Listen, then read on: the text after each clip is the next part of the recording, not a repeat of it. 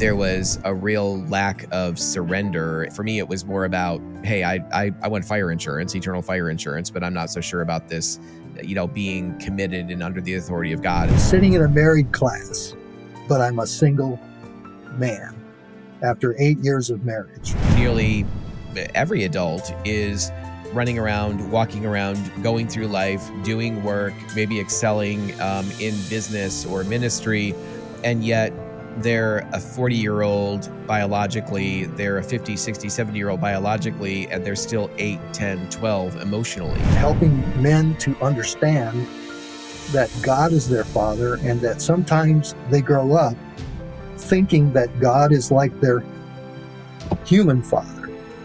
And so they see God through that grid or that screen, and they miss all that God is for them. This is the thing we can't stand usually, is there are things that God requires community to do yes. for us that he won't do for us and that we can't do for ourselves. And we hate that because that feels the most vulnerable. It's amazing what happens when you get somebody away from their everyday work. They break down, they talk, and you can really make some spiritual growth. Where young men especially, where boys and young men are pushed more and more to be feminized versions of boys or men, and in a culture that doesn't value or promote or strengthen the good aspects of what masculine strength and characteristics even look like. Loving to work with men and enjoying the fact that when you sit across from a man and you're working with him to help him grow his life, there's nothing better. Just looking across and seeing God change his life is incredible.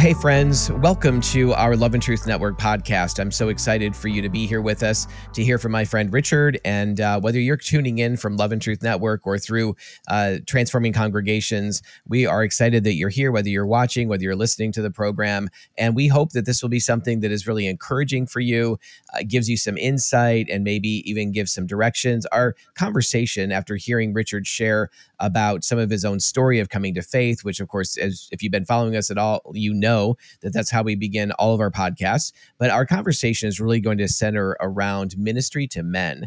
And I'm excited for Richard to be here and to share. He has such a heart for this area of ministry. It's kind of his wheelhouse of passion in the church. And so we're blessed to have you with us, Richard. And also, let me just mention that the way Richard and I connected was through a ministry called Pinnacle Forum, where different leaders from around the country. These groups are national, maybe even perhaps international, I'm not sure, but the Pinnacle Forum groups are national, and it's a gathering not just for men, it's for men and for women, but probably the vast majority of these would be leaders who are men who come together, whether it's in the morning or an afternoon or an evening, but come together most of the time on a Zoom or some kind of a video platform where we can talk together, share together, and just have a accountability and friendship and really spur one another on, as Paul writes about spurring one another on to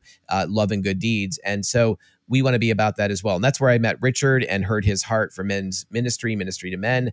And that's where I just had this idea. I'd love to have you on a podcast for Love and Truth Network and Transforming Congregations. So again, Richard, with that long ongoing kind of introduction, thank you so much for being with us and joining us. I'm glad to be here with you, Gary. That's great. I appreciate that. As I mentioned to you prior and then in the introduction, we really love to just hear how God has moved in various people's lives and have drawn them into faith. And so, and we're our podcast is a pretty open book. And so anything that you feel comfortable sharing with our audience and just letting them know about how God has met you and intervened, we'd love to kind of hear that story of the before and the during, the meeting Jesus, and the after a little bit. Well, that's it. That's great to share your testimony. And I come from a Christian home. I would think my dad was a Baptist minister. But it wasn't until I was 15 in a revival meeting and sitting in the back of the church that I really recognized that hell was a possibility for me if I didn't make a choice for Christ. And that wasn't the only reason, but obviously I walked down that aisle and my youth pastor was there and he was saying, well, you're saved already. I said, listen, Kyle, I really don't have anything nailed down. And I need you to go back into I need you to take me back into your office and let's talk and let's make it permanent. Because I wanted to have something was clear in my mind that I could start my testimony with. And so he did that, and we went through the Romans Road, as they call it.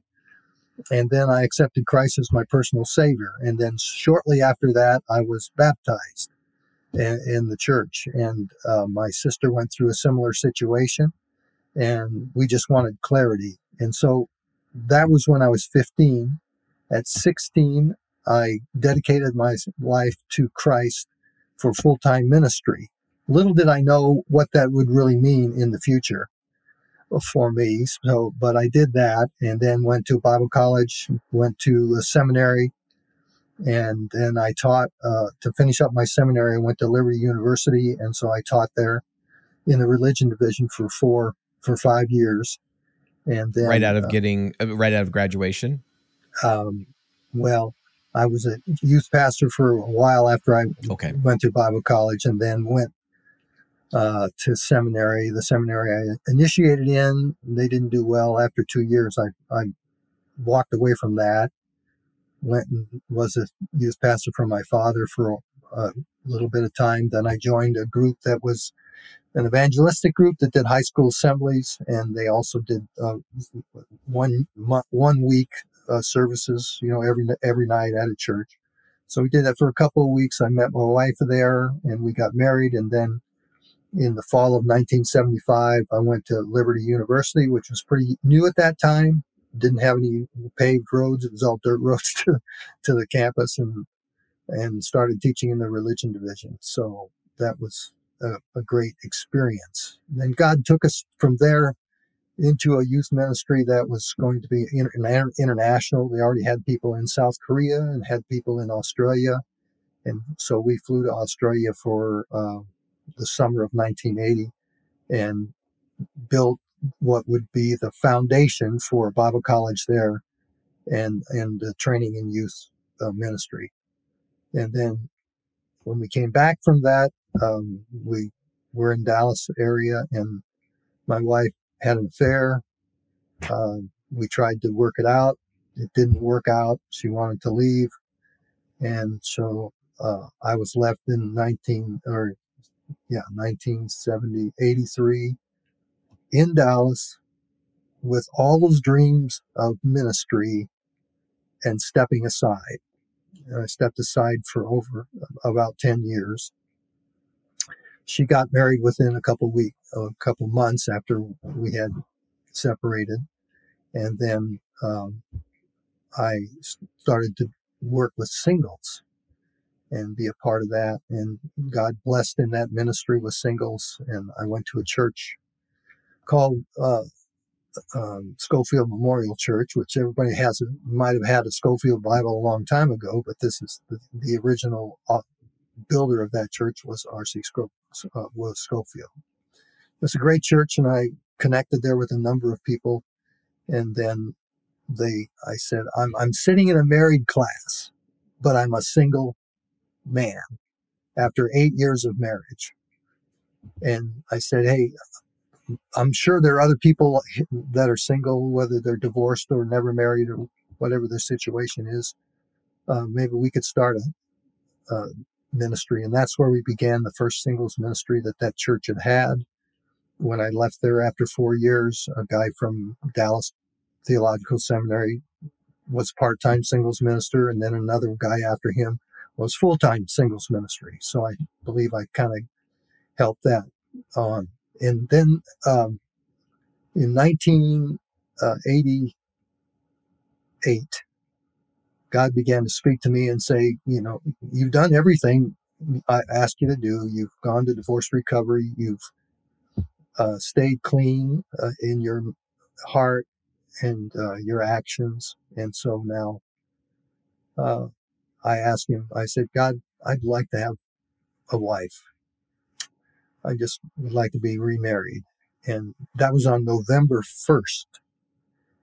And a gal who had been in the same evangelistic ministry 15 years prior, I discipled her husband.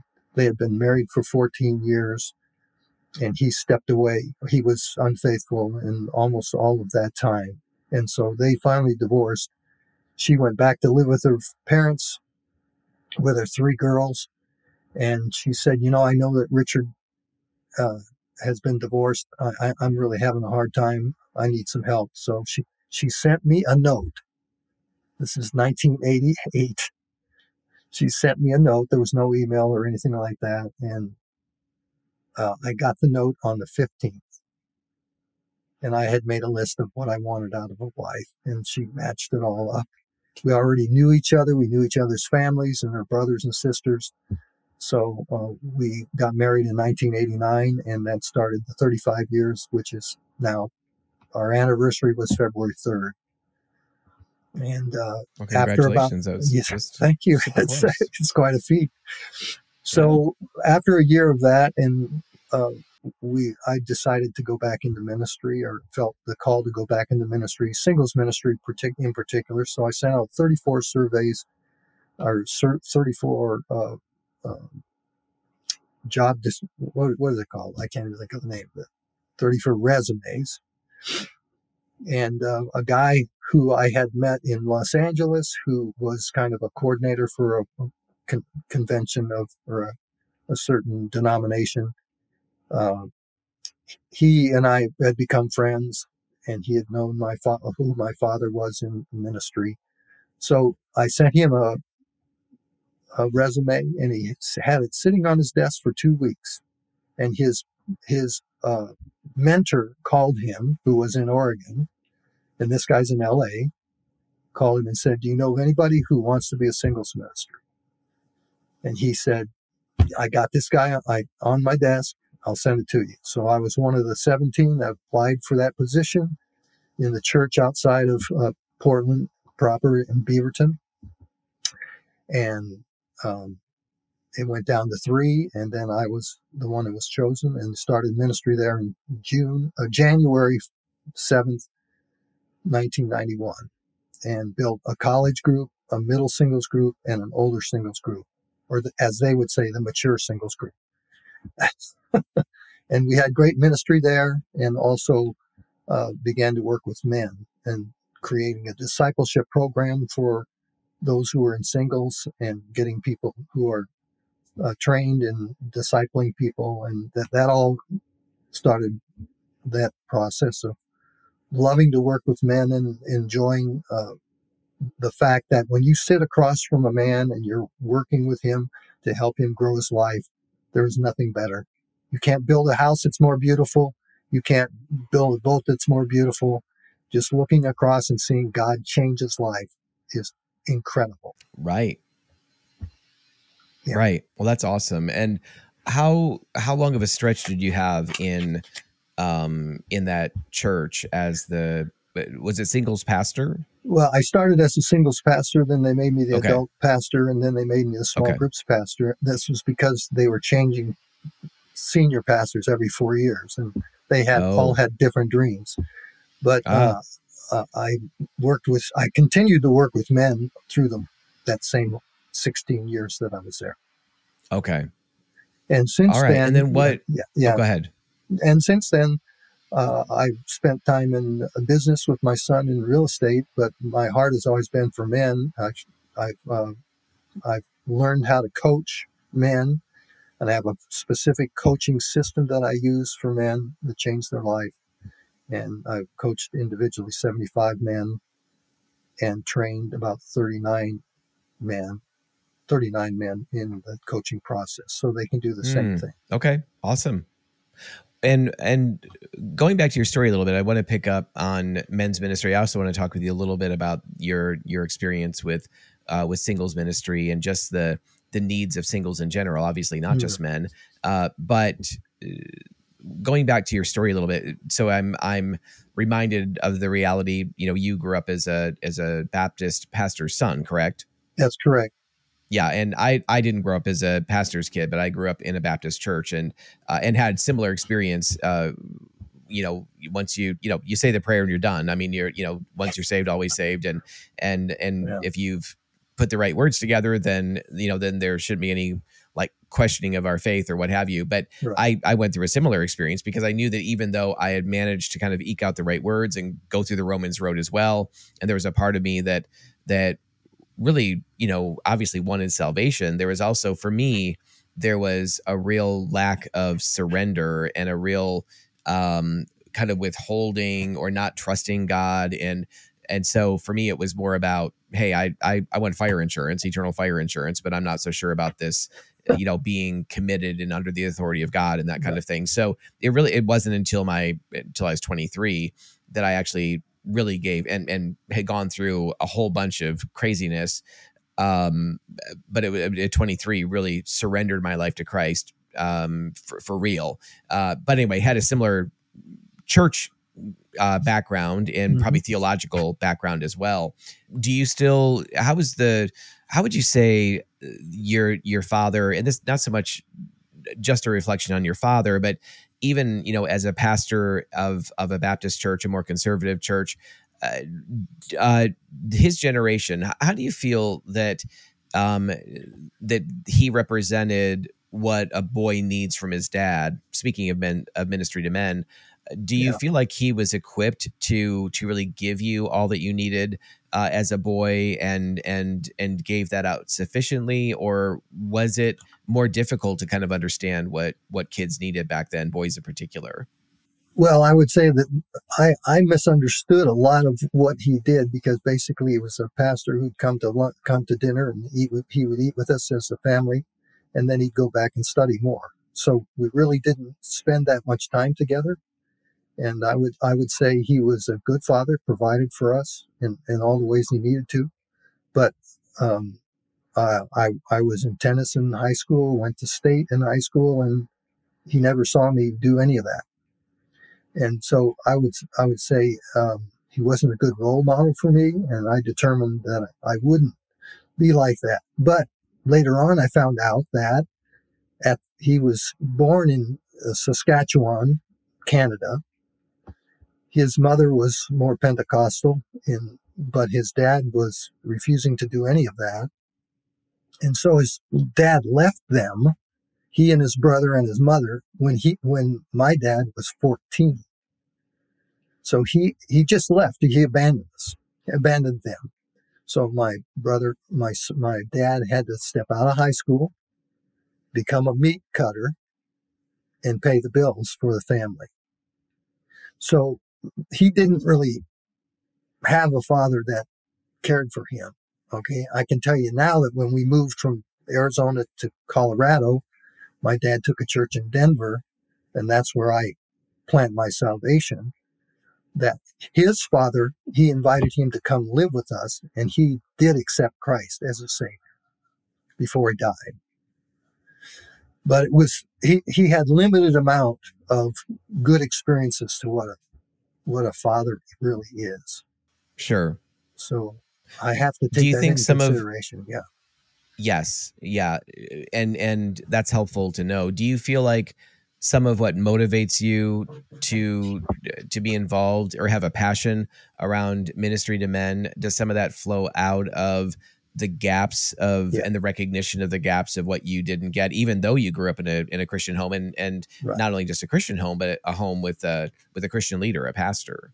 Right. And that even goes to the fact that just recently I've created this legacy for leaving a legacy, just a 4-page understanding of that. And I've been using it in several small groups that I'm a part of. I'm using it with my sons at the moment. We will finish it next week because I determined that I needed to be with them every week in a Zoom call. And God took me to Texas for a reason, and so many things happened out of that. In a small group with And when we began, it was a large church, but a small group, and the leader was a detective in the Dallas Police Department. Mm-hmm. And after we did our small group study and everything, he pulled me over to the side and said, "Hey, I've figured out this neat thing that I'm doing for my children." He says, "They all kind of live away from me, so I read the Bible every day and I look for a verse and then I send it to them."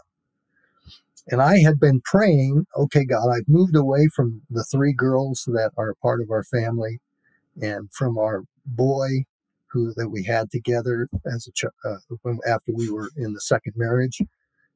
And I'm moving back to my first son. So how am I going to spiritually influence their lives? The challenge that is." And this guy comes up and says, "I just send a Bible verse every day." And I said, "Okay, Lord, are you talking to me?" So I created what is called Today's Word.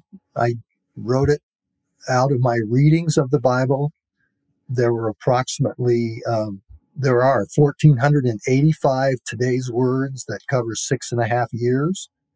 And I sent that to them. Plus I also had about 100 other people that wanted it. So I had a small group, and then I would study, then take something from what I studied and send it to them, thinking that was a way for them to be encouraged spiritually and a way for me to still connect.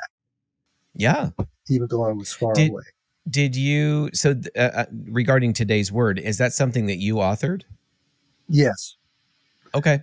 It's, okay. Well, the words Today's Word, I looked it up, so I think it's privatized to mine. I have them all done over those years. Okay. By the way, how many books have you written or curricula? Well, that's an interesting thing, because I had not written anything until I had those Today's Words. And then I was listening to John Maxwell, who said, I only write in 4 areas. And he said one of them is leadership, and there was 3 others. Pastoral and all that. But I thought to myself, I wondered over all those 6.5 years if there's something I missed that God designed in those 1,485 Today's Words. So I went back, and that became the basis of my first book, which is called A Living a Principled Life. And I have 80 universal principles that come from the Bible in 4 categories. Principles related to character, principles related to conduct, principles related to confidence, like love, joy, peace, confident things, and then 23 principles to tie it all up that are related to community. They were all sitting there, and I'd written on them, and I just shined them up and cleaned them up, and that book was published in late December of 2020. Awesome. And I had to put on the front of it, Volume 1. Yes. To force me to write Volume 2. And Volume 2 is about the 43 negative principles that when you are involved with them, they will destroy your life. Okay. Pride, hate, anger, and all those. And so that's the Volume 2. Yep. Well, and you've been kind of, I feel like at times from our conversations in Pinnacle Forum, and when people ask, when I'm asked in the group kind of what's going on with me, or I'm not even sure that, I don't remember now if I've been in a few groups where I've shared my testimony and that kind of thing, but it's been maybe a little bit of a baptism by fire for you and the rest of the group to kind of get to know me and my background and what the Lord has brought me out of and that kind of thing. And so I'm just wondering, in dealing in sexuality, and obviously that's not just a men's issue, to be sure. I mean, it's increasingly a women's issue, even when it comes to pornography and things of that nature, adultery, fornication, obviously. But certainly sexuality seems to be something that, or oftentimes the misuse of sexuality seems to be something that tends to drive guys, young guys, even older guys, more on a percentage basis, more than women. But in the writings that you're doing and in the discipleship work you do, I'm just wondering, do you incorporate some of those ideas or principles of the positive aspects of God's design for our sexuality and our identity as male and female made in his image, as well as then, like you're talking about the second book, talking about the things that can destroy you, the negative sides. Or do you bring out much of that in your writings or in your discipleship work? We do. We have 7 assessments that we've created that have short statements on them, and then a 1 to 5 ratio, 1 to 5 that they can grade themselves. I'm not a mentor. I don't want to be a mentor because that kind of means I'm above them. So I work with them, and we go through these I call them assessments. And the first one is loves God the Father. And we talk immensely about how he is a father, how we're adopted, and all of that. And then we have these statements, and they have to grade themselves on that as they feel. They are they a 2, a 5? And then we talk about why did you grade yourself as a 3? Well, this. And we can get into conversation. So it takes us usually 21 meetings to go over 7 assessments, because we're dealing with 6 to 8 statements on each one. They're grading themselves, and we do get into the moral areas of their money, and also the sexuality, and how they deal with the opposite sex. And so we talk about those things because they're brought up as a statement. Where would you be on this scale? So we get a little look. I'm taking down their whatever they say, if it's a 3, a 5, and then we write notes down there. But at the bottom of every one of these, loves God, committed to the Lordship of Christ, submissive to the Spirit, then 4 other kind of areas that are, I think, are crucial to discipleship to finish it out. But we spend most of our time, and interestingly enough, I'm reading a book called How People Grow by Cloud and Townsend. Yeah. And in that, he makes reference to the fact that you really have to have an understanding of some doctrine if you're going to grow in your spiritual life. And that was just another emphasis that we believed that a long time ago, and we put it into these assessments. And helping men to understand that God is their father, and that sometimes they grow up thinking that God is like their human father.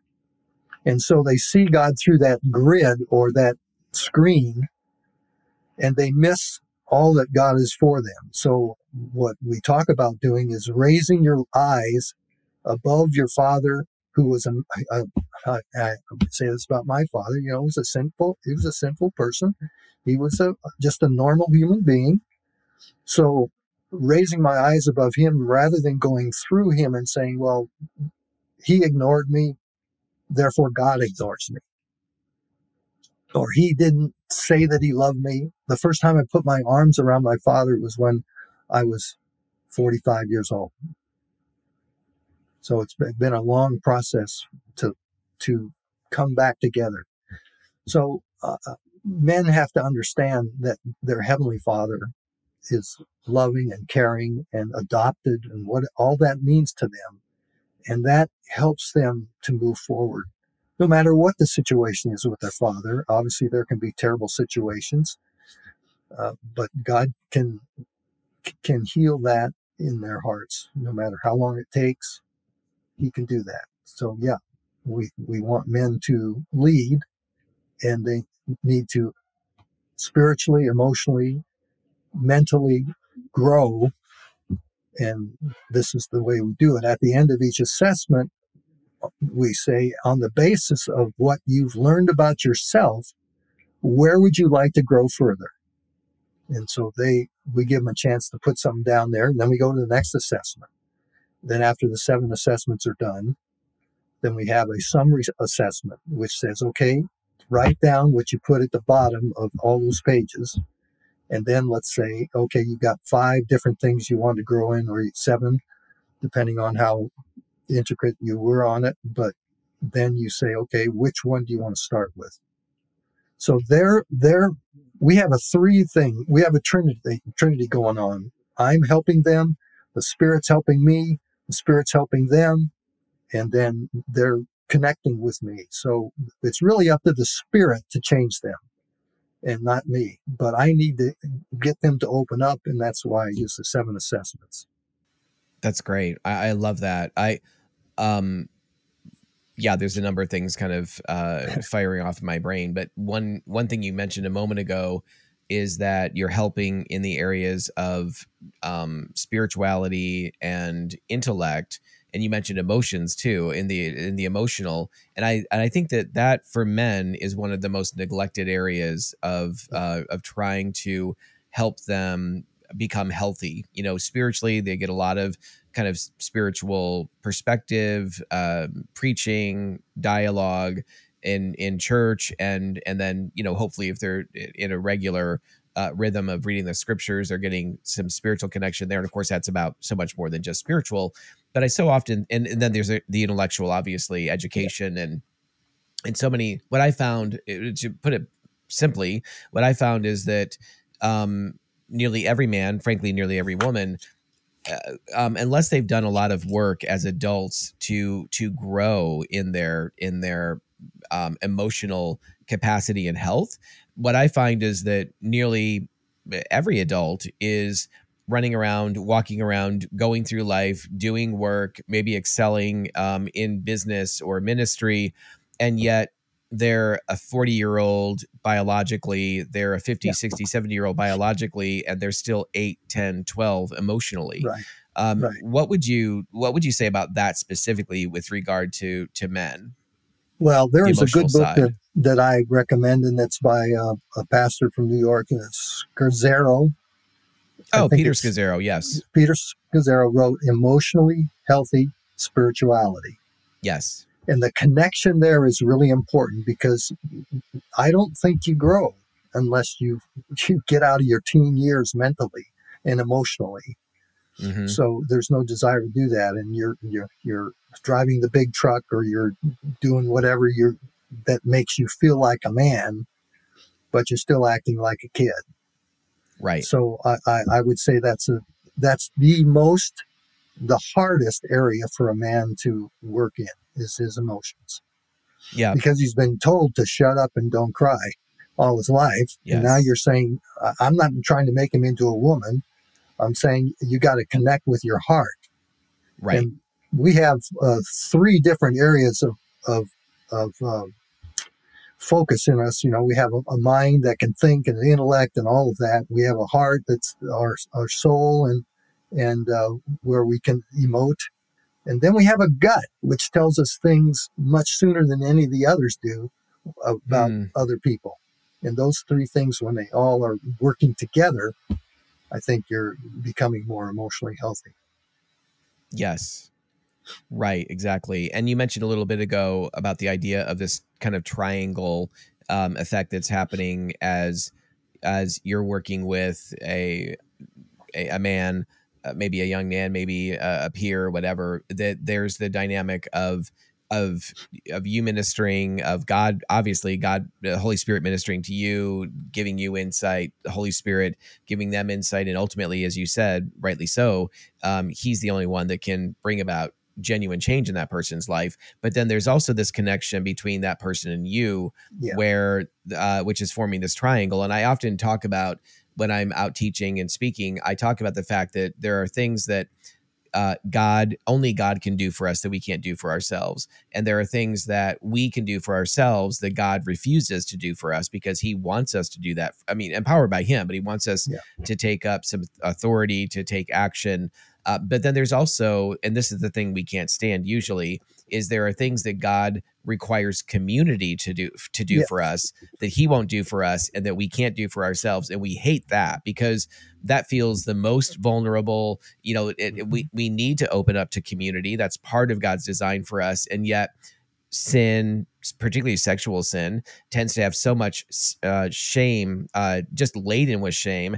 And when we're feeling that shame, the last thing we want to do is open up to community. And yet that is really what completes that triangle, that healthy place is when we're connected with God, we're connected with ourselves, even in a way that is, we understand ourselves, we know ourselves, we're working through issues and growing and maturing, but we're also deeply connecting with other brothers, sisters, yes, but more importantly, and our spouse for sure, our wife, if we're married as men, But also we need our brothers that are part of our community as well. And I think that isn't, while there's some talk about that and there's some recognition in men's groups that that's good, I've been to so many men's groups that just scratch the surface or only address the intellectual or the spiritual side and leave the emotional completely unaddressed. I'm assuming you probably have experienced that too. Yes, and I really recommend everybody that's interested in men's ministries, pastors especially, to read the book "Why Men Hate to Go to Church." Yeah, by David Morrow, and he just makes it so evident that we have become so laden to be all the Sunday school teachers are women, all the teachers in the education system are women, so we get kind of lulled to sleep, and boys mature 1 to 2 years later than girls do. So there's a lot of stuff going on there. And so there's some real power in having accountability. And another friend of both of ours, Marsh Bull, has a mensgroup.com or mensgroup.org men's place where people can get studies. And I just wrote a study, and it's there on the extended studies. Okay. It's a 4-lesson study on accountability. Why do you need it? What do you do? And because when I was 41 and went to that church in Beaverton, after about a month of being there, the pastor took me in his office and said, "Okay, Richard, I'm going to give you 2 weeks to find accountability partner." Okay, now this was my response. What's an accountability partner? Right. Okay, I had been to Bible college. I had been to seminary. Yep. No one had ever talked about it. Mm-hmm. I've been in church work. And so he says it's getting someone who you give them 4 to 5 to 6 questions that you want asked of them from them every time you meet. You have to meet every other week. And so I found a great friend, and David and I met for a number of years, and then when he was left, I found another accountability partner, and I would write on a small sheet of paper, "These 5 questions I want you to ask me." And it was the greatest thing in the world to know that I'm eating lunch with this person, and we get to talk about me, and they would ask me penetrating questions, and then at the end he would say, "Now, you asked me to do this, so I'm going to do it." And he pulled out his wallet and take out those 5 questions and asked me. And he said to me, "And I you have agreed to tell the truth." Right. Okay. So that is, accountability is so powerful and so needed for men. And that can flow out of a small group.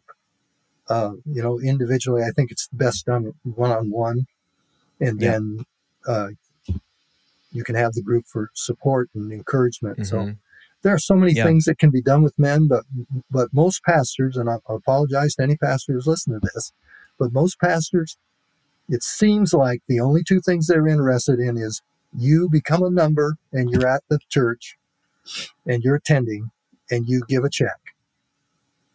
Outside of those 2 things, most pastors would say, "Well, I'm a man, so I can do men's ministry." No, you can't, because you're not that focused.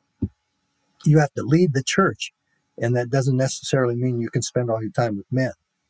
So it has to be a focused ministry, and I keep asking the question: if you pay a women's minister, why don't you pay a men's ministry person? Mm-hmm. I mean, it seems like that's what should be doing, discipleship. And, you're going to talk about men's ministry, and I have 4 different sections of the pie. We can do that whenever you're ready. Oh, no, I think that I'd love to dive in there. I have, from my experience, and you've been a pastor. I was a pastor for 12 years as well. And I know so many wonderful pastors, many of them that are doing amazing work, some of it in the men's ministry space. And I often, what I feel like from my experience with pastors and and having kind of traveled around the country and gone to a number of churches, is certainly I do believe that in the arena of sexual brokenness and restoring sexual wholeness, and even in these issues of identity. I mean, that's why our ministry exists, because I believe the church ultimately has the answers. They're God's plan A, whether not just on these issues of sexuality and identity, but certainly there, and more broadly speaking. And that's also true for sure of men, of men's ministry, women's ministry as well, ministry to women, ministry to men. But what I find is that so often pastors are just inundated and kind of devoured by the pace of ministry or the pace of what ministry can be. In some ways, ministry almost loses its genuine ministry because it becomes like a machine. And I know that I certainly experienced this as well, that you can just get gobbled up and devoured by that. And I think there's so many well-meaning and well-intentioned pastors and leaders who want to do a good job. I mean, most are not in the role for ulterior motives. They're there because they want to shepherd and they want to do it well.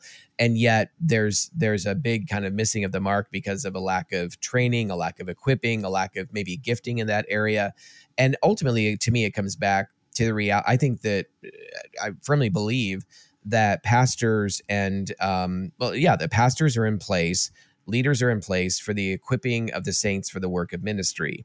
And too often, and it's impossible for pastors to do it all. And yet I think that the vast majority of folks that are attending church are, I mean, what's the kind of well-known statistic that, 80% of the people attending church are just sitting as spectators, and 20% or it's 90% and 10% are doing all the work.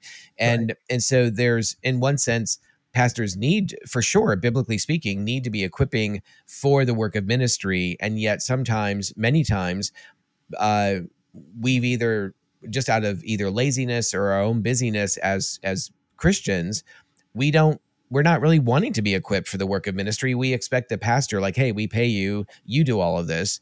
And yet that takes us completely outside of the New Testament teachings of what the body even looks like and how we should function together. So I definitely think that has an impact in men's ministry. One of the things that you mentioned just reminded me that the church that Melissa and I and our family attend here in the Phoenix area is a very, very large church. And, that church was founded, I don't know, now maybe 35 years ago. And Don Wilson was the original founder of that. In his heart, I don't know if it was from the very beginning, but early on, he recognized that, look, if we build our churches and our ministries oriented toward men, that the percentages show that when a man comes to Christ, or a man surrenders his life, or a man recommits or whatever his life to Christ, that the 90-some% of the time, the children and their wife, their family comes along in that decision, and yet the percentages really drop when you're focused primarily on women or when you're focused on children. And that doesn't mean we shouldn't focus on women and children, obviously, but the church that we now attend, I mean, there's I think 16 different campuses in the Phoenix area, and it's grown to like 45,000 people, which sounds crazy, but the way that they and they're always talking about the backbone of their church is small groups. I mean, that's just all there is to it. If people are not involved in a small group, they're showing up on Sundays and they're like, hey, you're here on a Sunday, but you are not in fellowship. This is not fellowship. This is not where you're going to find accountability. It's not where you're going to find genuine relationship. But even though we're a huge church, if you're in these smaller groups of 12 or 15 people, and you're doing it on a regular basis, and you're entering into genuine prayer and discussion, and really have each other's backs and are operating in accountability, then just because we're a huge church doesn't mean that you can't experience real intimacy in these groups that make up kind of the cellular structure of the whole body. So anyway, I thought it was interesting. This church has never gone through a split. And it's just continued to grow over time. It's now led by another senior pastor who is wonderful and amazing. But the fact that was the originally the founder's vision of really orienting the church toward men, that is so unusual in the structure of most churches today. Yeah, I would agree with you. There are great churches around. There's one in Arkansas where the pastor was just had like 1,200 men on a breakfast every Wednesday or whatever. Mm. So there are guys that are doing it around the country. But I think our seminaries have kind of heard us, given us all the details of learning the languages and all of that. But they don't do anything for a pastor. He doesn't know anything about accounting. He doesn't know anything about discipleship, it doesn't seem like, because his quiver is full of arrows and he can't take any more. His mind is full, right? The other thing that often doesn't happen in seminary is any real internal spiritual formation either. You know, so many people enter into seminary with a full-blown porn addiction or some other kind of sexual brokenness or some other kind of serious issue of deeds of the flesh just leaking out everywhere, and they leave seminary with those same issues or worse, and then go into a ministry situation where now I really have to hide all this stuff. And so it just perpetuates this double living, and man, what a miserable place to be in a church setting and situation where you could have hopefully have been really guided, like some of the programs you're talking about, if they had those surveys and men walking alongside of them in their formation in Bible college or seminary, they could be light years ahead of where they're actually at. But now they're kind of left to themselves, unfortunately. Yeah. And what they should choose is the hard choice. I'm going to come out of the darkness. I'm going to come into the light. I'm going to find the help that I need. That is on them to do that, but it becomes a harder and harder decision to make the longer it goes on. Right. We're really good at hiding. Yeah, absolutely. Well, I'd love for you to talk about those four quadrants, or I'm probably saying that wrong, but what you brought up a few moments ago to kind of unpack that for us a little bit.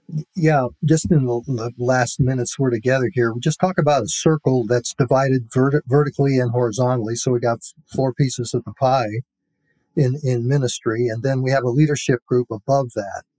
So I put it in, there's a main event. There should be some big places where men can come together, that they can see that there are other believers across the board and worship together and get challenged together, and where hundreds of men can do that. That's a main event.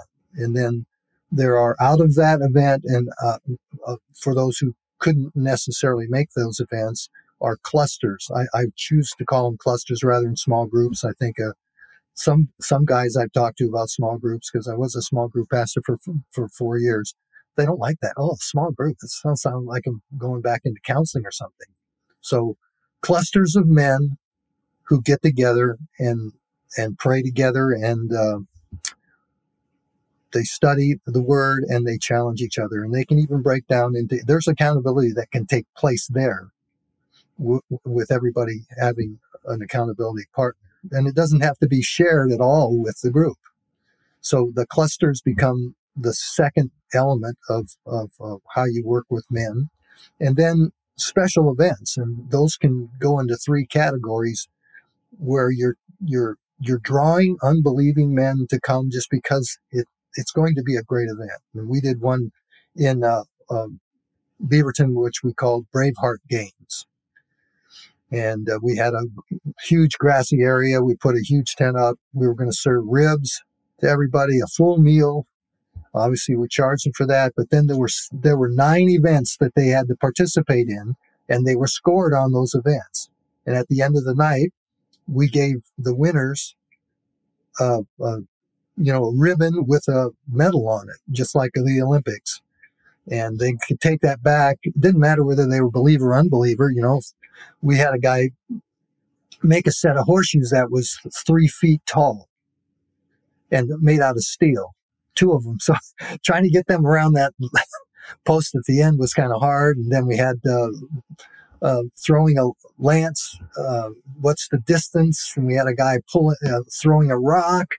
I mean, just strange things, but everybody enjoyed it. There were people cheering and laughing, and then they go in the tent, they have a nice dinner, and then we have a word from the pastor concerning men. And that's a special event for men that can be unbelievers. And what it does is when they go to work on Monday morning, say, hey, how was your weekend? Oh, man, I went to this event. We did this. I scored. Look what I got. You know, and so it gave them a story to talk about their men's ministry. And then there are other things like missions, mission events where guys can go on and be a part of something special there. And the other section, that one, in relational events where you're doing a father-son retreat or you're doing a hike or you're doing a camp out. I know when I was working with singles in Virginia, we came all the way out to Colorado and did a hike over the there's 4 ranges from Denver over west. And so we go over one and hike over there and do rappelling and all that. So that's kind of a special event. It's amazing what happens when you get somebody away from their everyday work. They break down, they talk, and you can really make some spiritual growth out of that. So those are areas and special events. And then the last one is coaching, which I think I've designed a program which is not a Bible study program. It's involving them in their own life and having them evaluate themselves and then move forward. And you can do that. I do it through a coaching system where I'm asking them questions. I'm not counseling them. I'm asking them questions about where they are and why they chose certain things. And the interesting thing is, you know that something's happened in their life when they kind of turn their head and look up and go, you know what? And then they just go on with whatever God has just told them, and they made a breakthrough. So that's awesome. Well, and so I'm a big fan of John Eldridge. I really appreciate a lot of his writing and work with men as well. And also Gordon Dalby is somebody who is not nearly as well known as John Eldridge, but I think he actually kind of spoke into and laid out some of the framework for men's ministry that John got a hold of and then, you know, wrote a lot of books on. But Gordon Dalby also has a number of books out on these topics. But when I think about what you were just sharing about that event, So coming out of the LGBT world, coming out of gay identity, but then it's not just that, because even when I was on staff as a pastor and guys knew my story, I would have a lot of guys come to me and say, Gary, I don't deal with same-sex attraction, but I can't stand the stuff that most men's groups do. Like I'm not into sports. I'm not into all these things. I feel out of place in men's group. And that surprised me in the beginning before I heard it a number of times. It surprised me a little bit because I thought, it's someone who dealt with the kind of stuff that I dealt with that doesn't feel comfortable in men's groups. And what I've realized over the years is there's a significant portion, not the majority, but there's a significant portion of guys who don't fit into the kind of stereotypical, gym rat or, loves climbing, rock climbing or do whatever. They're more, even if they're not dealing with anything in the LGBT space, they're just not into that stuff. And so one of the things I'm wondering now, let me just also preface and say, or say that I think it's really important for guys like me who come out of my background or guys who maybe aren't naturally drawn towards sports or some of these other things.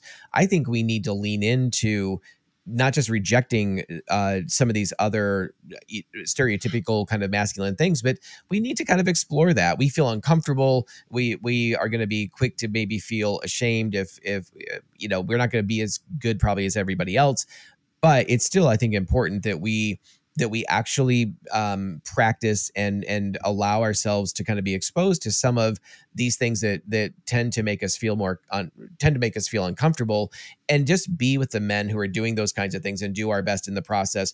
What I found is that oftentimes guys, especially if they have any kind of training or awareness, they're like, they want to be encouraging. They don't want to rip on you. They don't want to, there's always those guys that do that, but they want to be encouragers of guys like me who don't really know what they're doing or feel uncomfortable or quick to feel shame. But my broader question is, in the work that you do you have a view and an eye out for those guys who don't feel strengthened or emboldened or encouraged by doing those again, more stereotypically masculine things. Do you have how do you capture those guys and draw them into men's ministry when they feel like, oh, it's just going to be another one of those kind of events? Yeah, you know what I'm talking about? Yeah, I think your team has got to design a program or a men's ministry that's going to reach across the spectrum. Mm-hmm. And I think that's important for a pastor who, or a leader of a team for men's ministry to understand that and make that clear to everybody that we're trying to reach all the men. And that will mean we're going to diversify a lot of different opportunities so we can gather those guys in. So it's helpful when they're in marriage settings to have that father-son time where they can go, because that they'll meet other kids and they'll meet other dads, and it breaks down some of the barriers. So that kind of thing, and then design a whole program or what you're going to do throughout that considers all the elements of men that you have, the diversity of men you have, and try to. This is why I think it's a difficult ministry, in the sense that we're talking about. You have to have integrity in your leadership group. They have to be courageous to do more than just appeal to a certain element. Mm-hmm. They need to persist. They need to be optimistic. They need to be generous, and they need to do things that are excellent for the people, whether it's a father-daughter banquet, which we've done those, right, or something with their son. There's just a lot that needs to be handled, and we got to forget about, we're all in one body. We're all going to the same heaven. So let's make sure we include all the guys, and that inclusiveness needs to be there for sure. And that starts with the leadership team and should develop throughout the rest of the program if they continue to make. Yeah. And I think based on what you just said, in a way, this is obvious and shouldn't necessarily have to be spoken. But I think let me just say this, that in addition to trying to develop a kind of a wide range of activities or interests that will capture not just kind of one group of guys, but a wide range of different men. Also, in sometimes I feel like ministries have tried to do that, but then when it comes to communicating or inviting or standing up in front of church and doing an announcement or doing some kind of a video or whatever, or even an email kind of communicating it, they leave the reality that, hey, we've really worked hard we know that every man is not a cookie cutter, of every other guy, and not every man is a gym rat. And so we certainly have something for those guys that love that kind of thing, but we also really want, you're a man. You're not some subset of the male population. We need you. You need us, and we want to join together. And we've worked really hard to bring something that is going to be inclusive and inviting and helpful, enriching to a wide range of guys. And so I think sometimes in the communication, even when they've made efforts to do that, sometimes that's completely missing, and a guy just assumes, oh, it's just going to be one of those, of those events again. So, but I love everything you shared. I think the other thing, Richard, what you talked about. Oh, go ahead. One other thing is just that they need to set the tenor. I mean, for what they're doing, and it's great to just sit down and talk. And and to find out what would be of help, and I know that a lot of guys like to just go out and help somebody, or a group of guys go out and clear some area, territory, or cut down some trees or whatever, and help some elderly. Right. So there's all kinds of ministry opportunity if we just put our heads together and make sure that we're trying to touch all the bases. Yeah, absolutely. Well, certainly I have a real heart and burden for guys to experience a sense of joy about who they are as men made in God's image. And we're living certainly in, I believe, in a culture that right now in this time frame, just from a layman's perspective, but as one who certainly reads up on and stays up on not just issues of sexuality and identity, but also just our misogyny and, you know, the devaluing of the feminine and in misandry, the devaluing and the hatred of the masculine. It seems like we're living in a time that where there's, I think, misogyny, the devaluing of the feminine, that's still an issue today, obviously, in many places and across the globe and even in our country. But I feel like the tables have kind of turned in some ways because of historic misogyny. And now there's a lot of misandry. There's a lot of devaluing of the masculine, everything. Okay, that's too strong of a word. Many things that I believe are simply characteristics of strong men, decisive men, gets lumped under this banner of toxic masculinity, which is there such a thing as toxic masculinity? Yeah, it's actually called sin. And is there such a thing as toxic femininity? Yes, it's called sin. And so guys don't bear this toxic nature uniquely in humanity. It's something that we share as male and female, as men and women.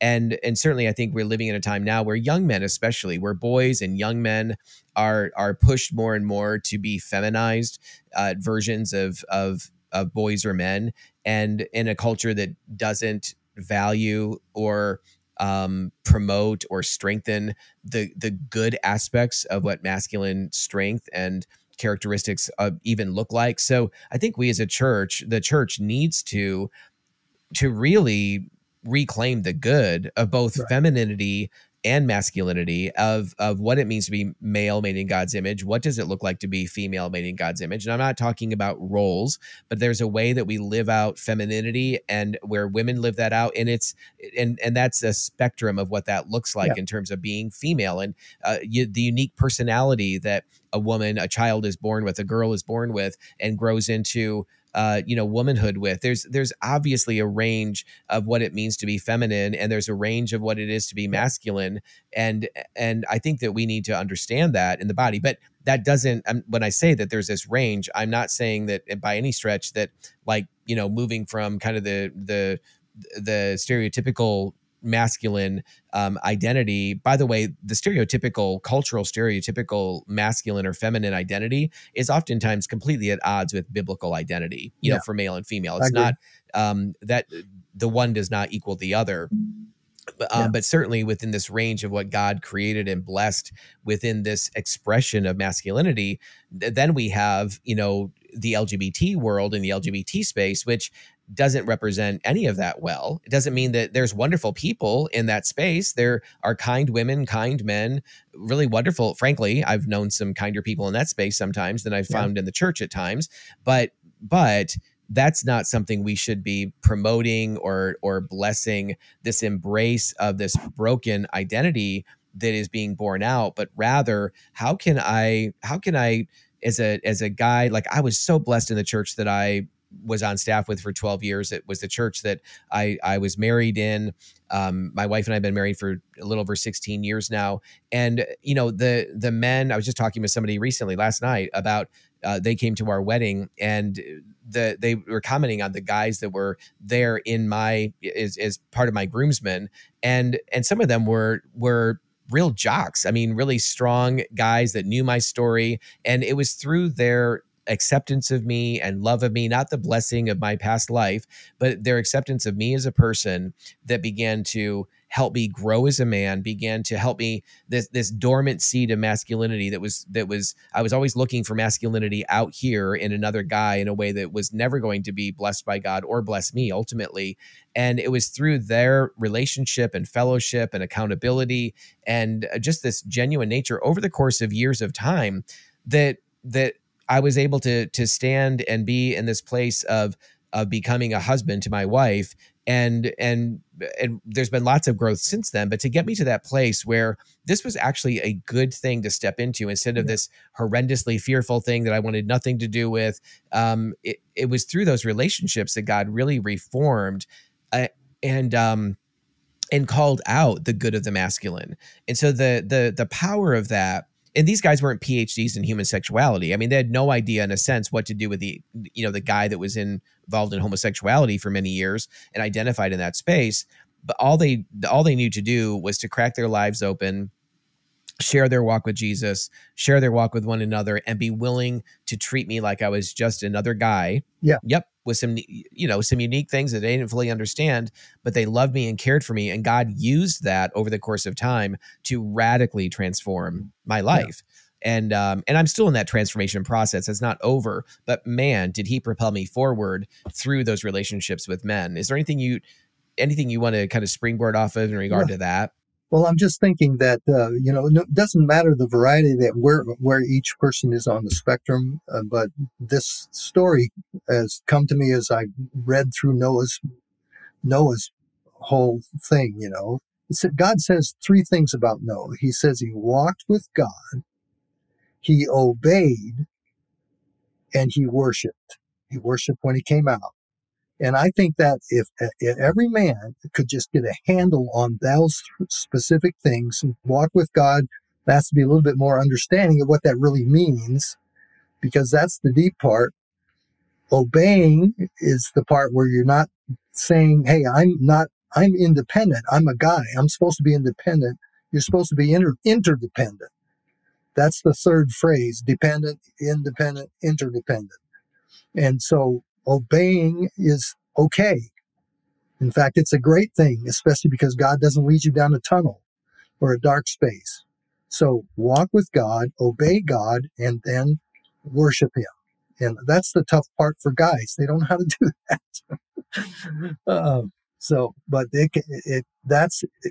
That's the bulk of it for any man. If he can do those three things, he's on his way to maturity. And also just to that triangle idea that you pointed out earlier, doing those three things, but doing it in connection and in community with our brothers, right? Community. And obviously with our sisters and our spouse, what have you. So I'm just so grateful, Richard, for all that you've shared with us. I would love, before we wrap up, how can people get in touch with you, whether it's through a website or some other way of contacting you or finding your books or materials? What's the best way of going about that? Well, they can just email me at rmatteson, M-A-T-T-E-S-O-N, Realty, R-E-A-L-T-Y, rmattesonrealty@gmail.com. I'd be glad to talk to them, and we can tell them where they can get the book. I have some here, but they're also sold on Amazon, but they're there too for right now. Good. Well, that's great. And we'll make sure we include that information in some kind of a written form here in this podcast as well for those that are viewing it. And I just appreciate your wisdom, your counsel, and your passion for ministry to men and the work you're doing in the church to help in this process. And it sounds like the surveys that you're talking about would just be so incredibly helpful, especially for any man that has a desire to walk in this space of wanting to help others. Obviously, the surveys would be great for any of us just wanting to know ourselves better and from that perspective and receive personal help, but also to take that into our sessions, our times of walking with other guys and utilizing those surveys. So are those surveys something that's available online, or how are those surveys assessments? I have those assessments, and we've been making them better and better. And I can send you a set so you can just take a look at them, and you can help us in any way with some of the questions or the statements. That would be great. I've used them for about 20 years, and the reason I chose to have a piece of paper out in front of them is because, when you talk about buying a home and anything, you don't want to get mad at the people. You want to get mad at the process where you're working on that piece of paper. And the same thing's true with men.